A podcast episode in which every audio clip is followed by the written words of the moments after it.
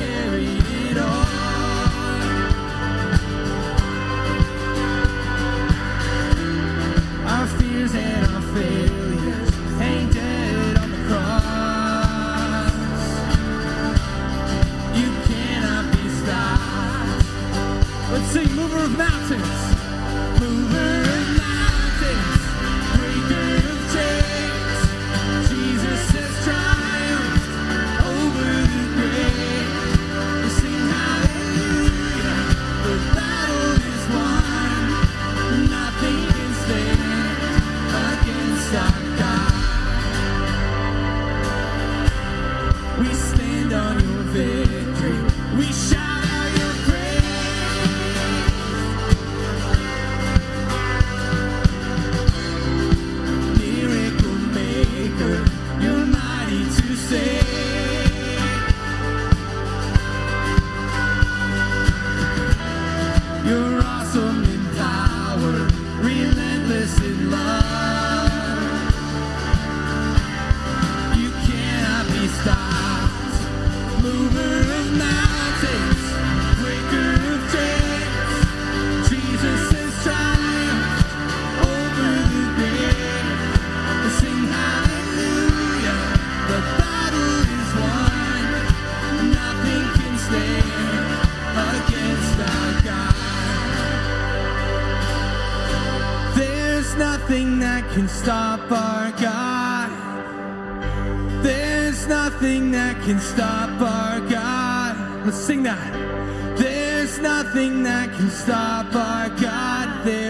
time.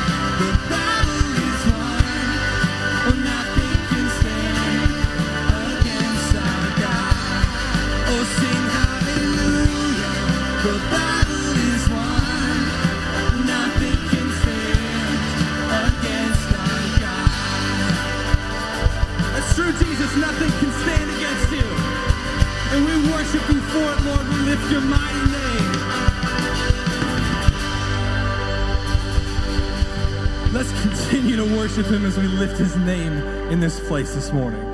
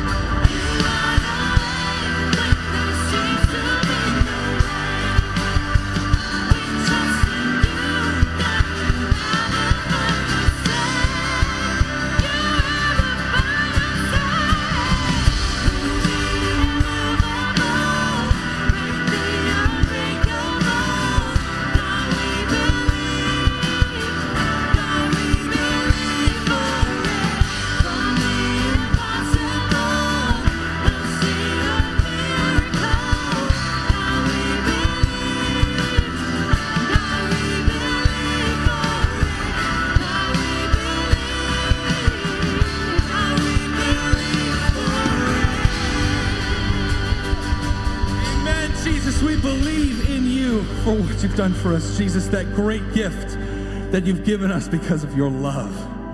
Yes, Jesus, we love you and we praise your name in this place tonight.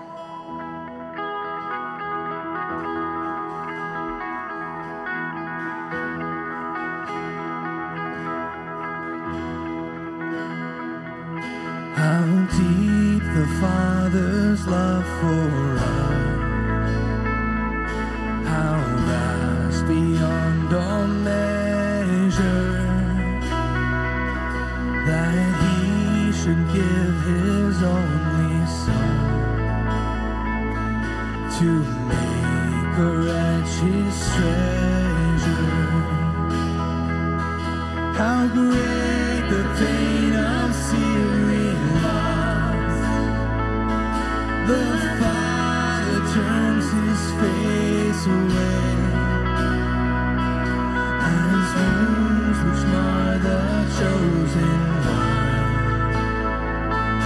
bring many sons to glory.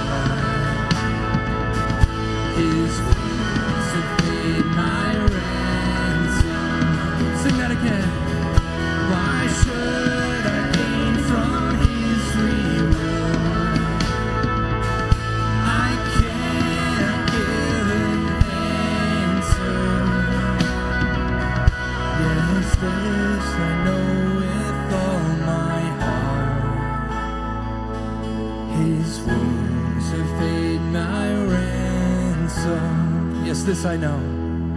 Yes, this I know with all my heart. His wounds have paid my ransom. Lord Jesus, we thank you this morning for your victory on the cross.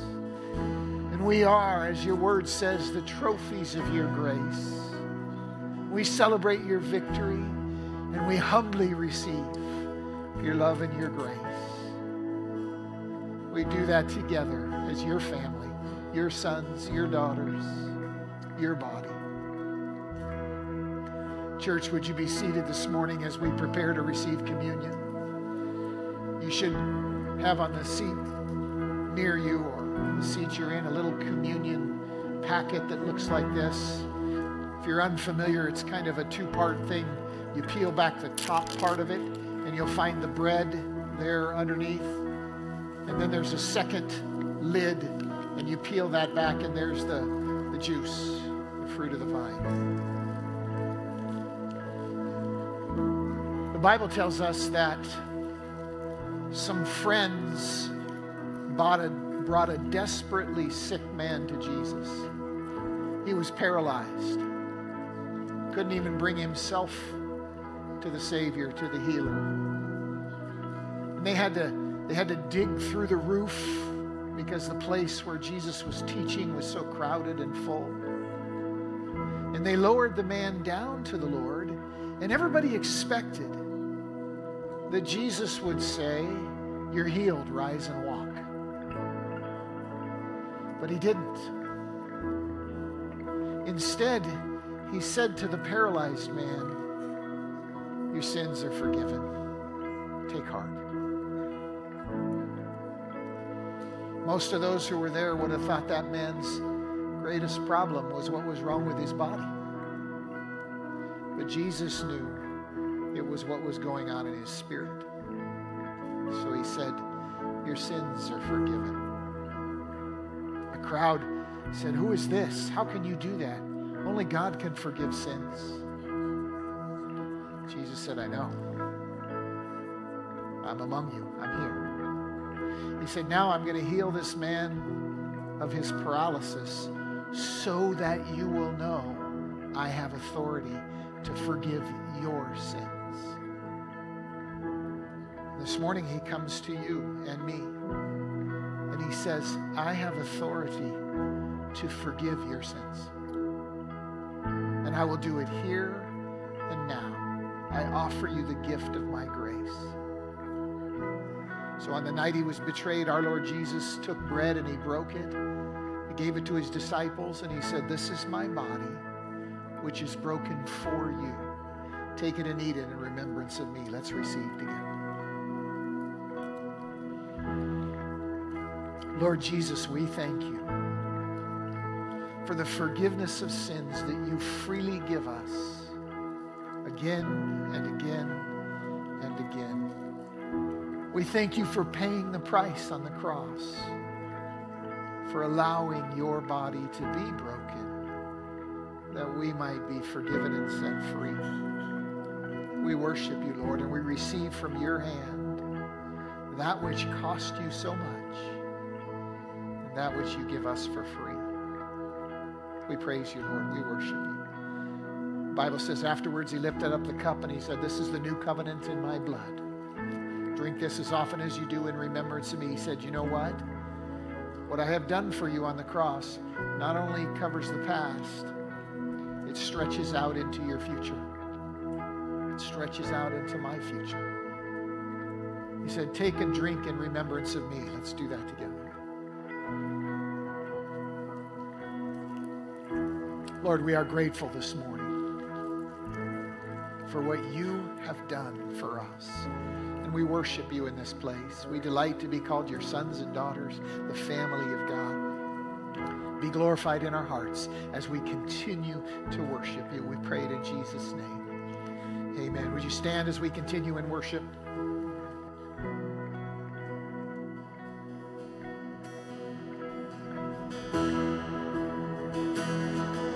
It's Jesus who given everything for us.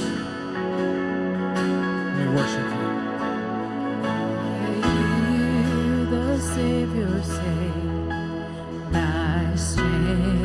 indeed is small. Child of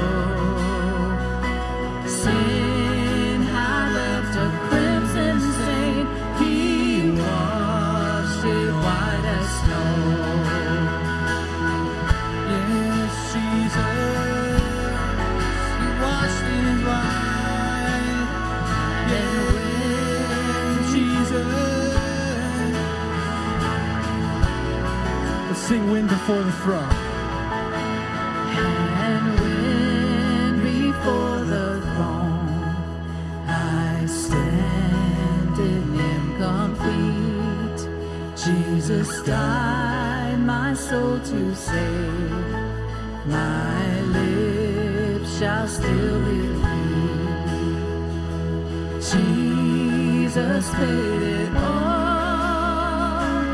all to Him I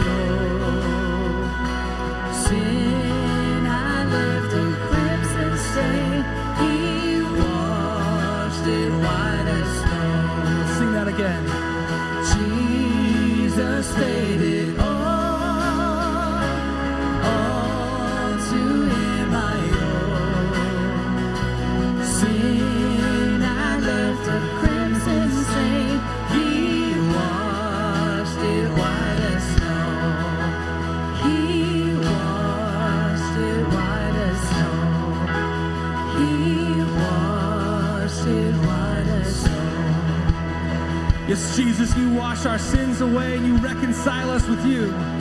We who are broken, we who need a Savior, Jesus, we sit here this morning and we recognize, God, that you can give us a gift freely that we don't deserve and we worship you.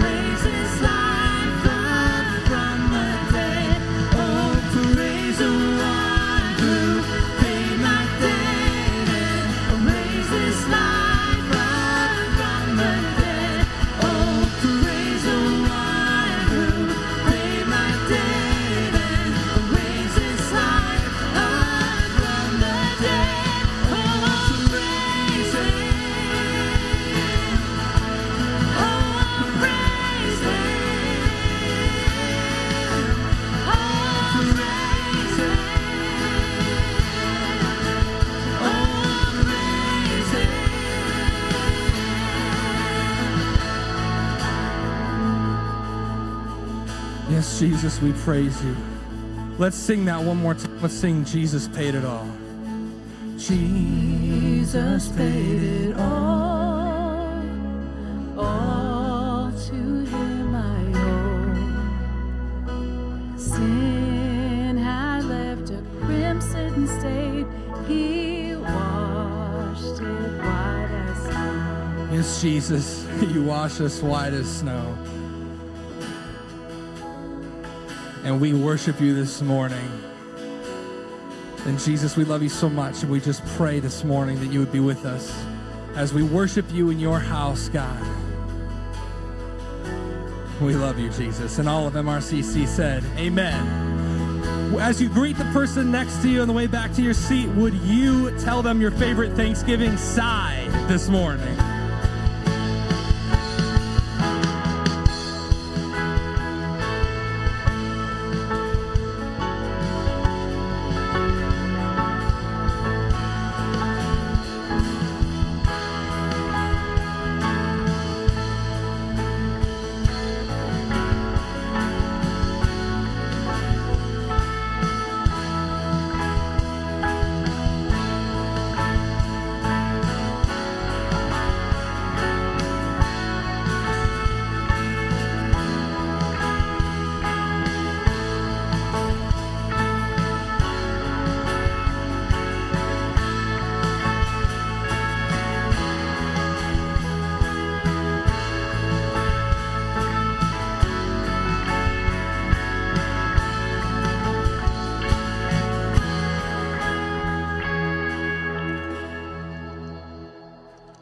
My mic. Oh, there it is. Good morning.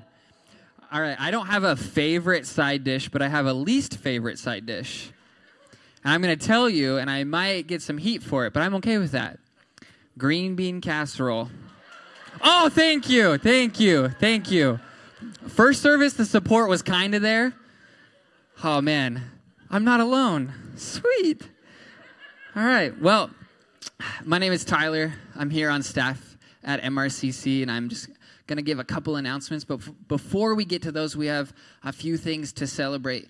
One, our Operation Christmas Child boxes got sent out, and us as a congregation and community sent out 598 boxes. So, yeah. Yes. And then also yesterday, we had over 60 volunteers come together to decorate uh, the foyer, the kids' church area, and outside for all of the Christmas lights. So, can we celebrate that as well? The two announcements that I have are one, on Wednesday, there are no midweek events. So, no youth, no impact, no forged. Also, the office is closing early for Thanksgiving, and we will be closed on Thursday as well. And then coming up on December 3rd is a family movie night. It's going to be here in the sanctuary, 7 p.m. I have to make a joke, kind of a joke, but throw Pastor Greg under the bus because as a staff, when we were talking about the family movie night, uh, he was like, "How are you guys gonna gonna have a movie night outside?" Because we usually have them outside, and we're like, "Pastor Greg, it's in the sanctuary because it's December." And he was like, "Oh, that makes sense." So I'm gonna get fired now, uh, but Pastor Greg's gonna come up and bring the word. Oh, he's a goofy little guy. He is. Oh, I'll find a way to get even uh, with Ty during the week.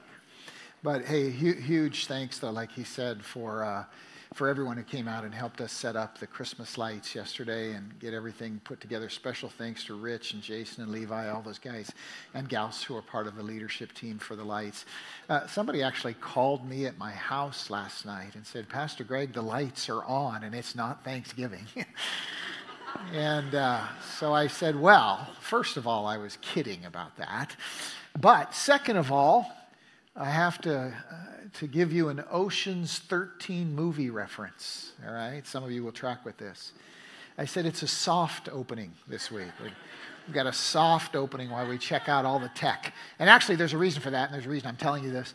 Um, so the lights are on, but what we found out is that this year, after almost 13 years of doing this, our FM transmitter out in the parking lot is starting to fail. That's why we do this soft opening. Uh, so we're going to be replacing that this week. If you come by today or tomorrow night, the signal of the music that synchronizes with the lights might be a little weak. You might want to wait uh, before you invite some friends to come watch it. We, we plan to get that replaced on Tuesday, and then we'll be off and running again. It's just, you know, stuff wears out over time. We've been doing this for a long time. So, uh, FYI, uh, if you come down and you have trouble picking up the music signal, that's just God getting even with you for coming down before Thanksgiving. So uh, now, now you know. But grab your Bible, uh, church, if you would, please, and open it to, um, to 1 Corinthians chapter 8, and we're going to jump over to Luke 15 in a moment. By the way, everybody who's joining us online for the live stream, we're thrilled that you're with us today. You are us. Uh, hope you're looking forward to a terrific Thanksgiving, and uh, thank you for joining us for communion as well this morning. 1 Corinthians chapter 8 and Luke 15, and, and what we're going to do this morning, uh, friends, is, is kind of wind up this, this little mini series we've done the last three weeks called, called God's Sick. Uh, if you leave me to this topic, I'll be on it for a long time. And I felt like the Lord said, let's just do a refresher, a reminder. Uh, and, and, and in these last three weeks, we've been talking about what causes the people of God to end up opposing God. Yeah, a, a deep and important subject. Jesus said to the Jews of his day, we saw this two weeks ago, Matthew chapter 23, he said, You know, you guys will travel over land and sea to win a single convert. And then when he becomes one, you make him twice as much a son of hell as you are. Wow, those are tough words. They thought of themselves as passionate for God, and they were actually working against his purposes. The Apostle Paul says the same thing to the Jews in Romans chapter 2. He said, You know what? God's name is blasphemed among the Gentiles because of you.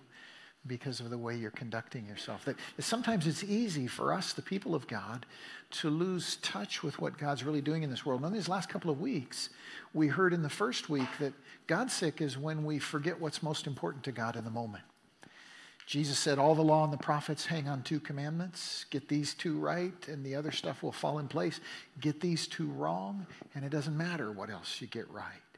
To love the Lord your God with all your heart, soul, to love your neighbor as yourself. And, and we're God sick when we forget that that's the point. And then in the second week, we talked about the fact that very often we come to believe that our relationship with God depends on how hard we're trying instead of how hard He tries that it's his zeal that saves us, not ours. And, and when we get that backwards, we end up God sick. We end up chasing the wrong priorities. This morning, God wants to talk to us, the last part of kind of this equation.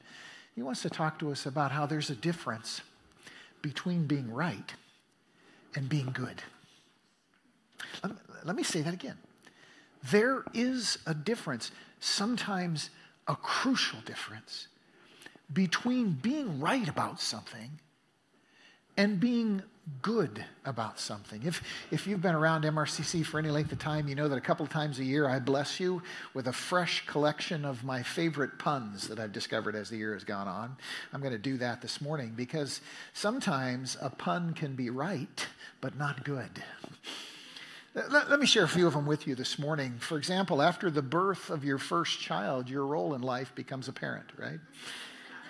Yeah, I mean, it's right, but it's not good, right? My wife groans. She says, You're not going to share that in public, are you? I said, You've been married to me, dear, for 37 years. You know I'm going to say this in public.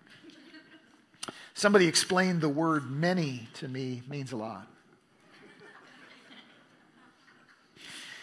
If life gives you melons, it means you're dyslexic. Just think that one through. It'll come to you in a moment. This girl from the vegetarian club said she knew me, but I never met her before. It's right, but it's not good, you know. I used to date a girl with a lazy eye, but it turns out she was seeing someone else.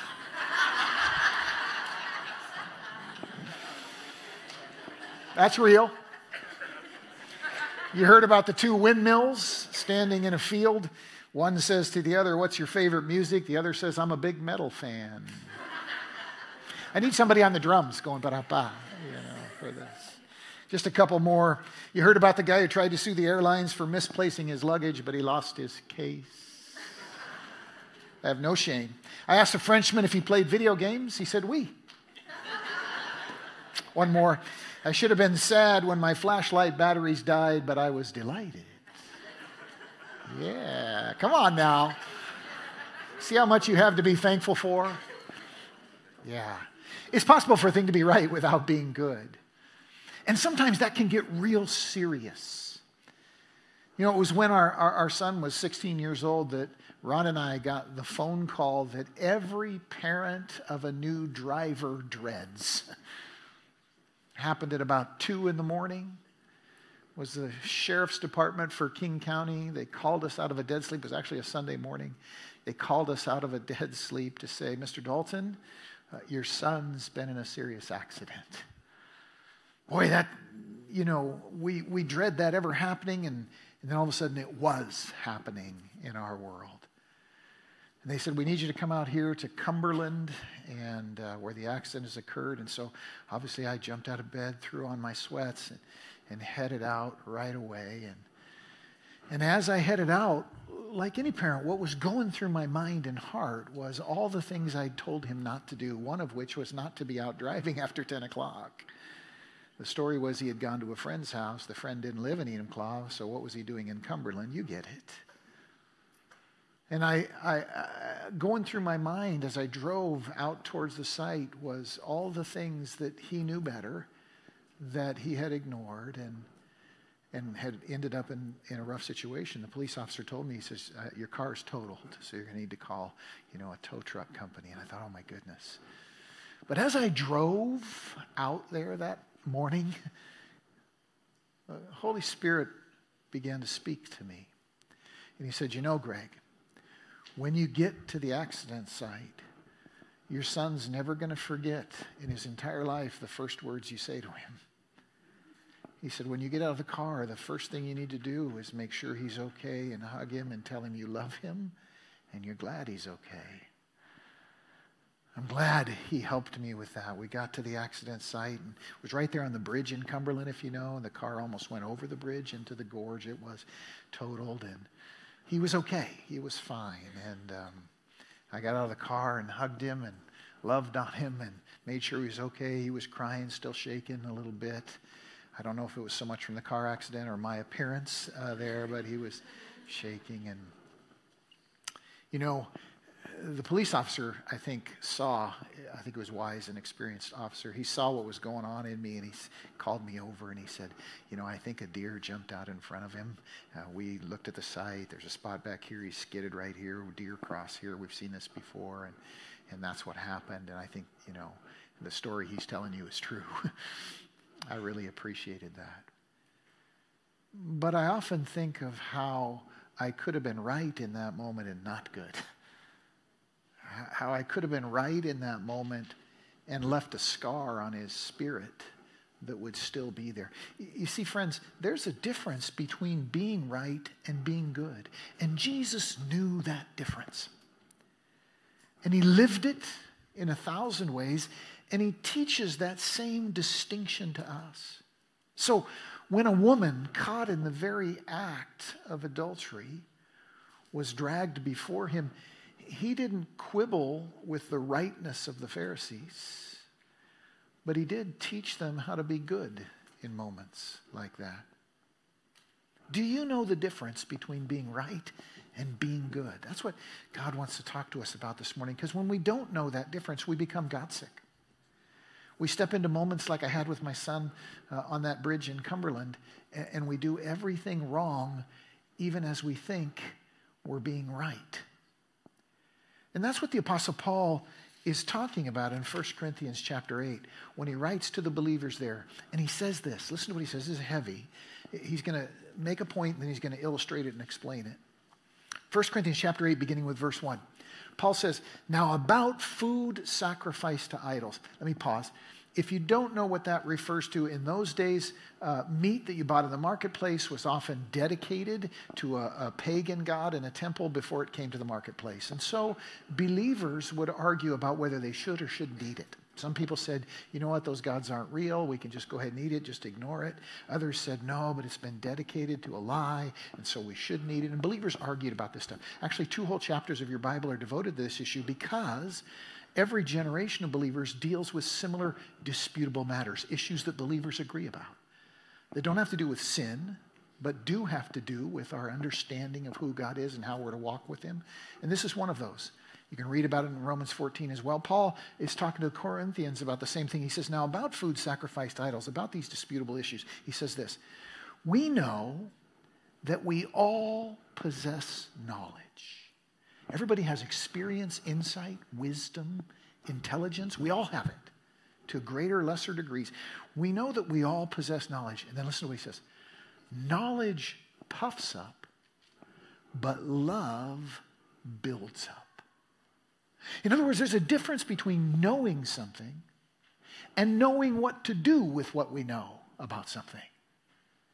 Paul says, knowledge puffs up, but love builds up. The man who thinks he knows something does not yet know as he ought to know. What does that mean? I'm going to break it down. But the man who loves God is known by God. There's a play on words there. I'll come back to that.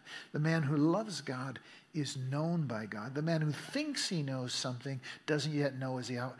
We all possess knowledge, but by itself it has a tendency to puff us up when its purpose is to build us up. First of all, that phrase, we all possess knowledge. Sometimes we think that some people are smart and other people are dumb, and usually it's ourselves we consider smart, and anybody who does something we don't like who we consider dumb. That's kind of human default.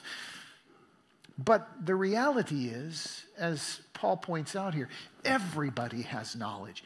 Everybody has insight and understanding. I remember when I went into the Marine Corps, and for the first time I was thrown into close quarters with guys from all over the country, every part of the country. I'd grown up in Oregon, the Northwest, so I was a Northwest guy. But uh, now I'm with guys from the big cities, from down south, from the Southwest, from the East Coast, just boom, big mob. And, and they're cultures and backgrounds are so different.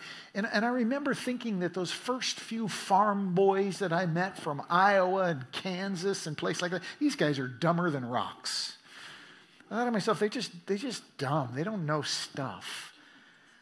And then I remember one day sitting at lunch, and next to us were a couple of guys from Kansas, Iowa, I don't remember where, and, and they were talking about farming business, and they were talking about how many phosphates and nitrates you need to have in your fertilizer at this time of the year, and how you should move these crops around, and how you should move your livestock from this place to that place, and all the math that goes into the business side of it. And I sat there and thought to myself, I'm the dumb one. I don't know any of that stuff. I don't have a clue about how to grow a flower in a pot, let alone a crop in a ranch. You know, I thought to myself, I am, wow, these guys know stuff that I don't even know about.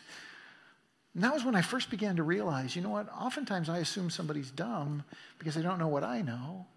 And the truth of the matter is, they know a lot of stuff I don't. We all possess knowledge. That's important for us to grasp as human beings, that's important for us to grasp as believers.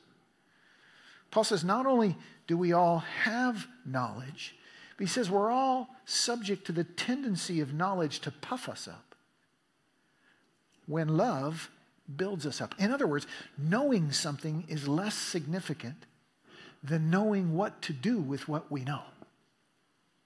Yeah, t- take that in for a moment because it is absolutely crucial to a healthy marriage, to a healthy family. It's absolutely crucial to a healthy church, to a healthy community. Knowledge puffs up, but love builds up. When my son was learning to drive, there, there were a million little details I could have laid on him. And every time I got in the car with him, he was doing some things wrong. Do you think I went through and categorically identified every single thing he was doing wrong every time? No, nobody does. No good parent does. Because all you'll do is, is teach him not to be confident. All you'll do is teach him to be sort of neurotic in their driving. No, you, you, you teach them some things and then you let them learn other things and you walk with them and you begin to have gray hair. It's all how you teach a teenager to drive, right? Because you understand that all your knowledge, all your knowledge is meant to serve their learning.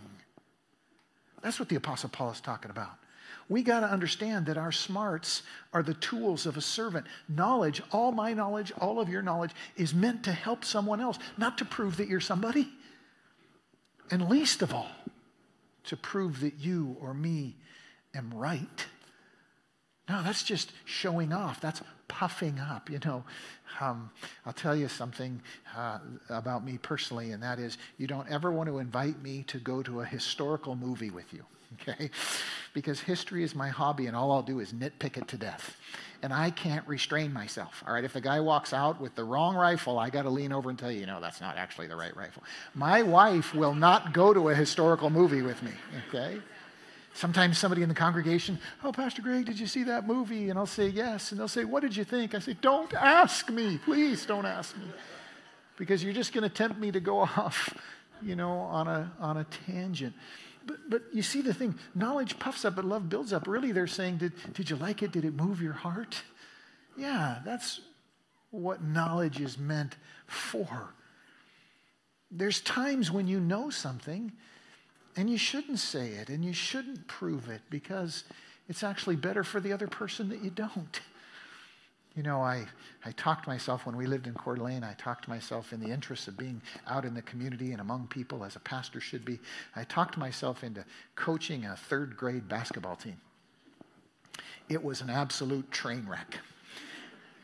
I, I just, I was determined to teach these, teach these third graders a couple of fundamentals of basketball in two plays, and I was going to make them run that play so they would learn it. And I'm thinking, then when they're in high school, their coach will come and call me blessed because I taught them these fundamentals and these plays and stuff, you know. And so I, and I made, I turned those kids into the worst third grade basketball team the world has ever seen. And in fact, we would start a game and I'd run up and down the sidelines the whole game, tell them, you go here, no, you go over there, no, you run over here. And I'll never forget a sweet lady came up to me after about the third game and she put her hand on my arm and she said, Coach, they're third graders. and I went, You're right. you know, and I had a lot of knowledge, but it wasn't serving where they were. And all of us have that tendency. Knowledge puffs up, but love builds up. Love asks, what does the other person need? What's best for them? Wh- when is it right for me maybe to not point out the wrongness of some of their thinking or even behavior? And when is it right for me to point it out? In our community of Christ followers, in our church, this is incredibly, terribly important. Uh, Friends, a- church is a family, not a business, not a corporation, not a franchise of God Incorporated. A church is a family. In a family, we have this understanding that knowledge puffs up, but love builds up. You know, when your teenager is wrong about something and they're, they're laboring through their ignorance, you don't quit on them. You don't say, I cast you out. You don't cease to relate to them. No, you're patient. You work with them. You try to find ways to help them grow and understand. But even if they don't, because they're your teenager, because you love them, you persevere in the belief that someday they will learn those things. And the church of Jesus must be like this, or we will fall into God sickness.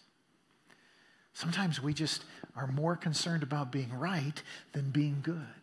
And, and, and this communal angle is why the Apostle Paul says in verse 3 the man who loves is known by God.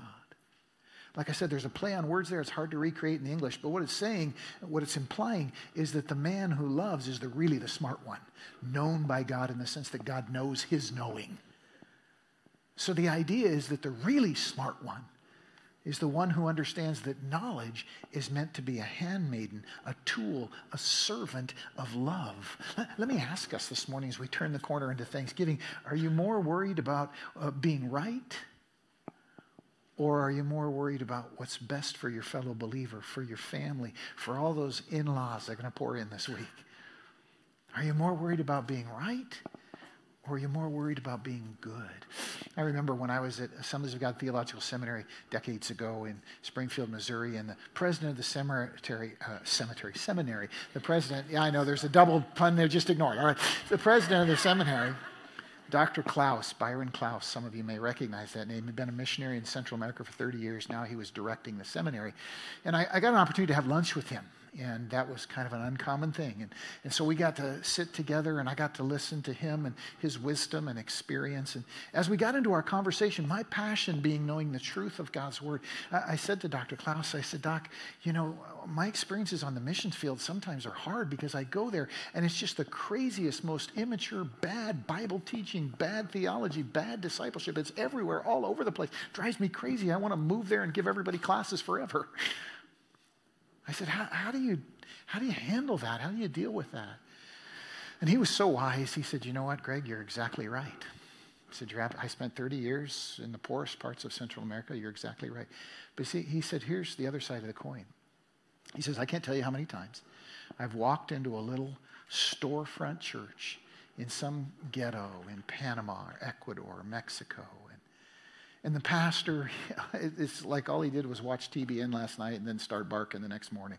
He, he said it, the, his use of the Bible is poor. Their understanding of the truth of God is poor. He said you can see it in a thousand ways all over the place.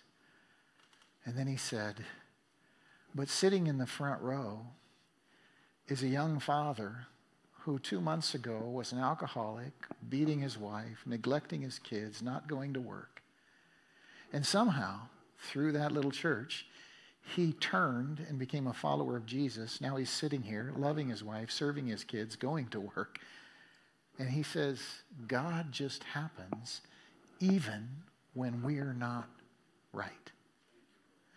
I thought to myself, that's why you're the doctor and I'm not. That's why you're the wise old guy and I'm the young learning guy. Friends, there's a difference between being right and being good. And, and God wants us to grasp that. So Paul goes on to explain it in detail, to, to, to point out the particulars of that, and to say, hey, so then, look at verse 4 about food sacrificed to idols, we know, there's that word, knowledge. We know what's right. We know that an idol is nothing at all in the world and there's no God but one. That's the right answer. For even if there are so called gods, it's rhetorical. He's saying there are things that are called gods that really aren't.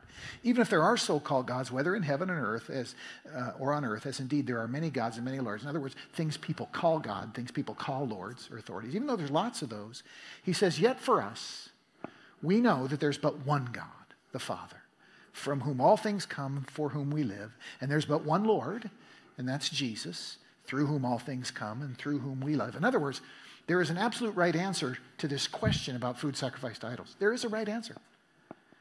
But he says being right about it is less significant than being good about it. Verse 7, he goes on, but not everyone knows this. Some people are still so accustomed to idols that when they eat such food, they think of it as having been sacrificed to idol. And since their consciences are weak, the word doesn't mean weak through neglect, flabby because they haven't tried. It means ignorant, immature, not fully developed. Because their consciences are weak, it is defiled. In other words, they feel a sense of conviction about it. But food does not bring us near to God. We're no worse if we don't eat and no better if we do. In other words, there's a right answer about this question, but whether you're right or not doesn't make you better or not. Instead, it's what you do with your knowledge. Do you take your knowledge and use it to serve your neighbor? Do you take your knowledge and make it a tool on behalf of your neighbor? I remember sitting with a man who was involved in some questionable stuff in his church. And I was meeting him for the first time, and it was this health, wealth stuff, and this power of the pastor stuff, all this kind of thing. And he was meeting me for the first time, and we sat down together. We had a great lunch. We talked about a lot of things. We prayed for each other, and then we left. And later we went on to become friends. Years later, he came to me and he said, Greg, in that moment, how come you didn't confront me about that stuff? And I said, Oh, my friend, I'm calling Bill, not his name. I said, Bill, let me ask you something. If I had, would you have listened in that moment? he goes, No, probably not. I said, That's why I didn't. I said, Here's what I saw I saw your heart. I saw your love for God, your desire for God, your passion for God, and I knew that in time you were going to figure this out. You were already starting to recognize what was going on. You see, there are times when what we know shouldn't be shared because the good thing to do is to help that person grow in a lesser way. God wants us to have knowledge without worshiping it, to be more than right, to be good instead of being right sometimes. He wants us to know how to use our knowledge to help other people. So the Apostle Paul says, look what he says, verse 9 Be careful that the exercise of your freedom, which comes from your knowledge, be careful that the exercise of your freedom doesn't become a stumbling block to your weak brother. Wow, that is a, a mouthful. That changes the whole calculus of relationship. Now, all of a sudden, I'm saying to myself, what is best for my brother, my sister in this moment, not what is best for me. I'm not saying what allows me to experience more freedom. I'm saying what would help my brother or my sister. What is best for them? God intends for our knowledge, our rightness to serve other people. Until we understand this, we don't really understand anything, least of all the Christian faith. So Paul writes, look at verses 10 and following. For if anyone with a weak conscience, that is with less knowledge, we talked about that a moment ago, sees you who have this knowledge, you who are right, eating in an idol's temple, won't he be emboldened to eat what has been sacrificed to idols? And so this weak brother for whom Christ died is destroyed by your knowledge. This weak brother is damaged by your rightness. He says, Hey, Eh, that's not God's will for you. In fact, he uses strong words. He says, When you sin against your brother in this way and wound their weak conscience, you sin against Christ. You're hurting Jesus. You are being God sick in the name of God, working against God. When you sin against your brother in this way, you sin against Christ. Therefore, listen to how he kind of winds this up. He says, Therefore, if what I eat causes my brother to fall into sin, I will never eat meat again. Even though I know I have the right to eat meat, even though I know that the fact that it was sacrificed to an idol means nothing, because of my brother, because of my sister, I'll go vegetarian for the rest of my life. And nobody said amen when I said that in first service. And nobody said it in second. But you get the idea. In other words, it's not about rights or freedom in this case. It's not about looking, it is about looking out for my fellow believer. The dark side of freedom is it can make us selfish and self centered. And sometimes we pretend that our freedom in Christ isn't meant to serve others. But it is. When I was in the Marines, you know, they taught us something that I didn't even know I was learning when it happened. Uh, the first uh, about six months of that boot camp and infantry school, they began to teach us something that I didn't realize I was learning even while it was happening. But then later I went, oh my goodness, look what they did. And, and that something was this they, they began to put us in situations, our company, our unit, they began to put us in situations where we couldn't succeed. None of us could succeed unless everybody succeeded. So if everybody didn't get over the wall, the company failed. If everybody didn't get up the mountain, the company failed. If everybody didn't qualify in the weapons range, everybody failed. And on and on it went. Big ways, little ways, they put us in these situations where we could only succeed if everybody succeeded. And you know what started to happen to us? We all started watching out for each other. The big guys started watching out for the little guys when we had to carry gear up hillsides. And the big guys say, you know what, I can carry more of that than you can. Give me that. And then, you know, in other situations, climbing over that wall. Suddenly, you run up to the wall and you could go over it like nobody's business, but instead you stop and you watch and you're making sure everybody else goes over the wall. And we turned into a unit where everybody was always thinking about everybody else. I remember when it hit me in infantry school. Oh my goodness, look at us. Everything we do, we just automatically take care of each other. That's what knowledge is meant for. That's what God is saying to us here. That's the difference between, between being puffed up and between building up others. Many years ago, I heard a sermon. We're almost done this morning.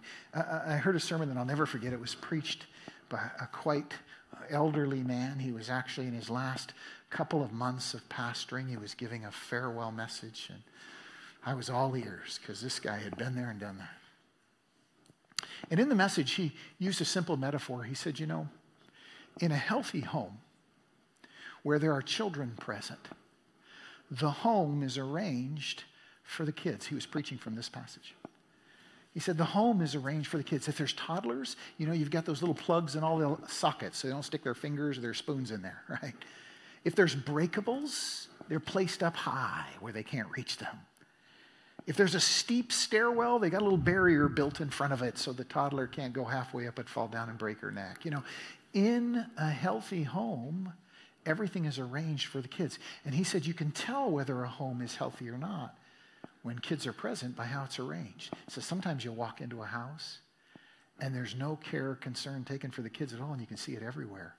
And you think to yourself, it's actually dangerous for these kids to be in this house because nobody has thought of. It. There's a whole backstory to this. If we don't have time to, you get into Leviticus, and there's all these commandments that sound foreign to our ears, but when you go back into the culture, you find out that God was calling his people to build their houses to, to take care of the kids. It's a fascinating subject.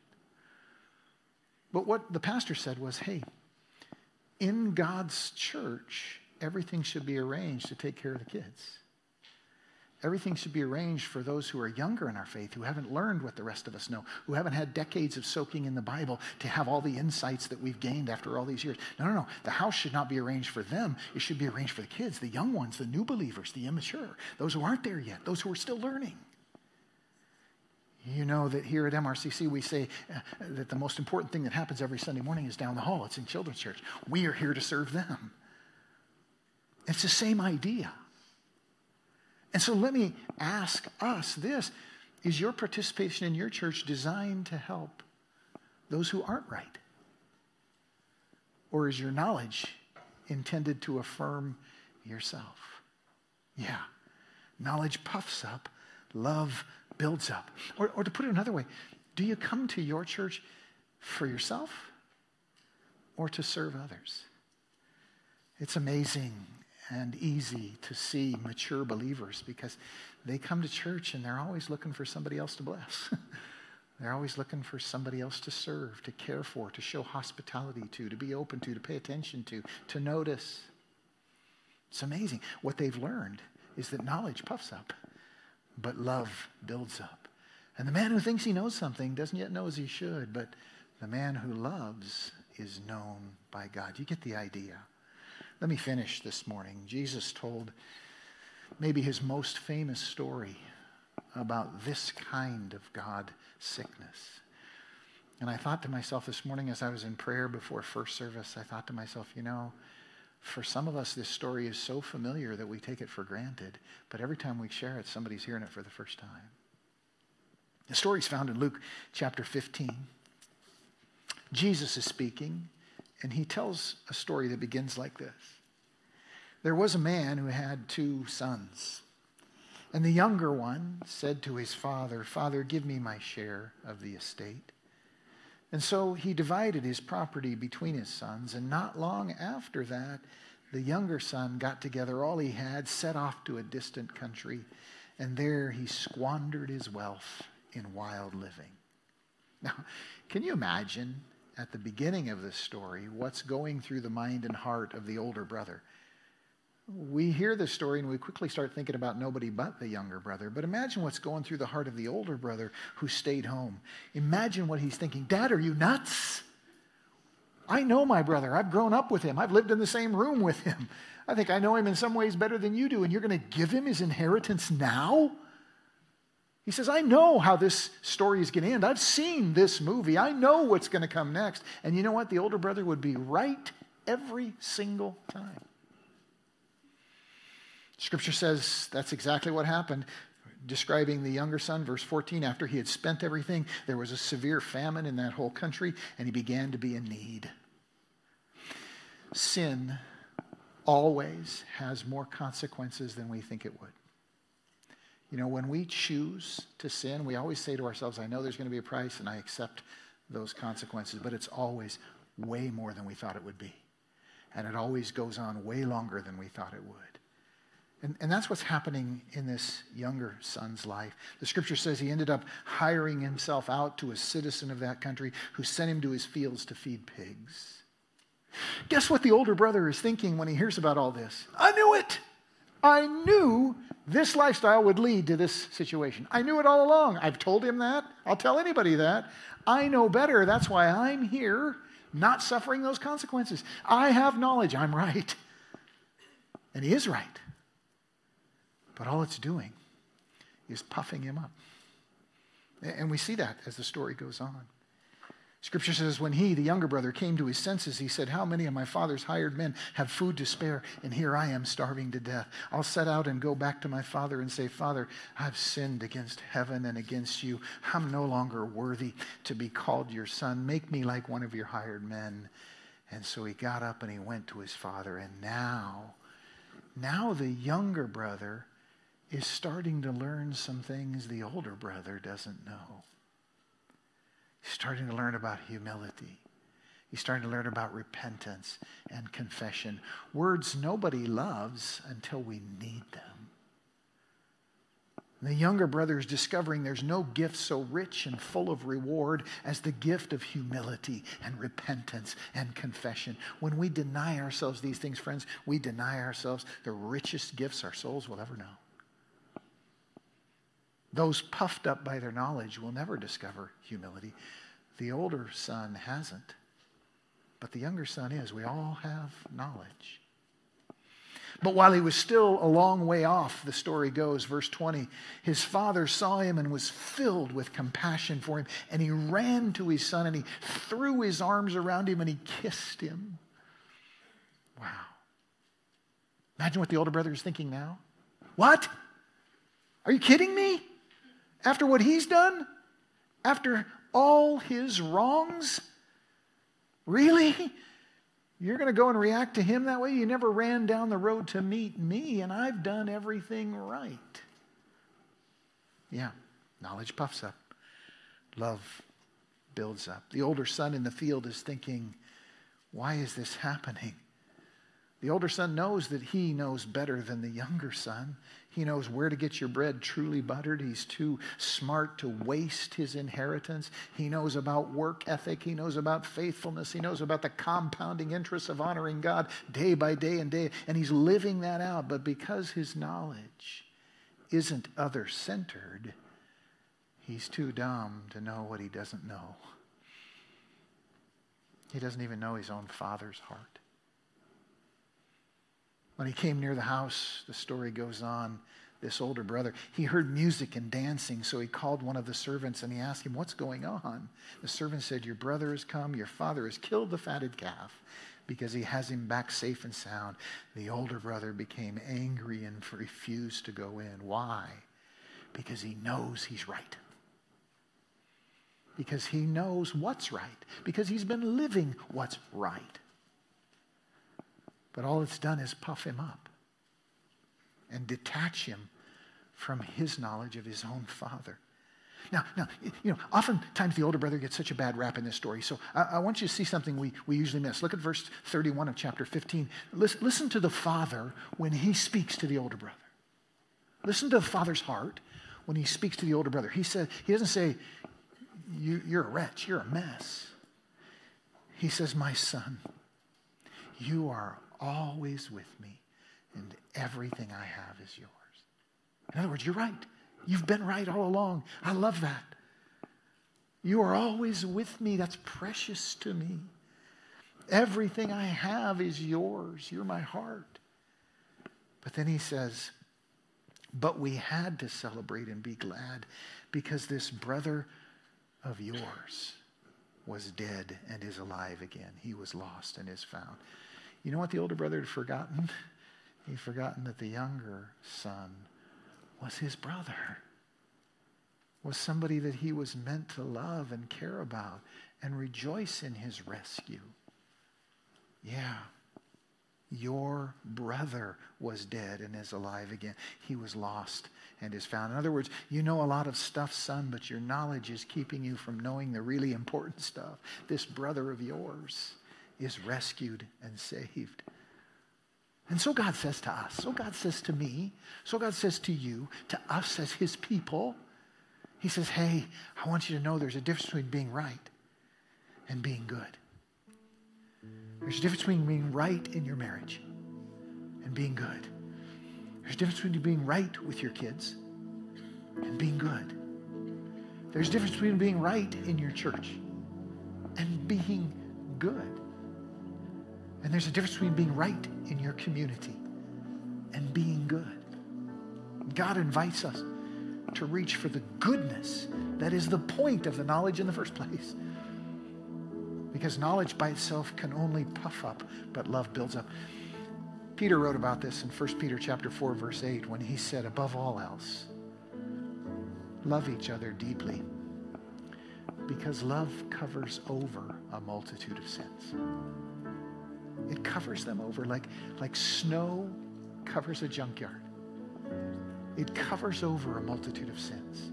And I wonder where in your life you need to recognize that, you know what, you have been right all along, but you haven't been good. And as a consequence, you don't even know your Father's heart. And He wants you to. He says, hey, you've always been mine. You're right. All I have is yours. But I want to shift your attention to your brother who's so wrong and needs you to love him. As you bow your heads with me, close your eyes this morning. God, we thank you for your word today. And Holy Spirit, I know right now you're speaking to many of us about relationships where we've been right, but not good. Father, empower us to learn, to grow, to feel your heart for that lost son. Fill us with your spirit that we might feel for him or her what you feel for them. God, as we go into this Thanksgiving week, teach us to be more than right. Teach us to be good, we pray, that we might give you the reputation you deserve. We pray for that and we ask it in Jesus' name. Amen. Amen. Would you stand with me, friends? Nudge your neighbor if they fell asleep. Just get them waked up there for a second. Got to tell you, I love me some green bean casserole. That'll be happening at our house. But as we go into this Thanksgiving weekend, let it be, especially as we gather with our families, with an awareness of the difference between being right and being good. Now may the love of God the Father and the grace of the Lord Jesus Christ and the fellowship of his Holy Spirit go with you throughout this week. Go with God. Tell someone you love them. Happy Thanksgiving.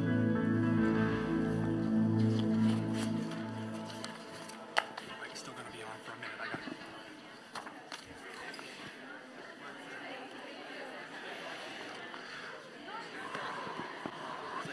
Hey, thanks, brother. I'm on. Thanks, buddy. Yeah, happy Thanksgiving.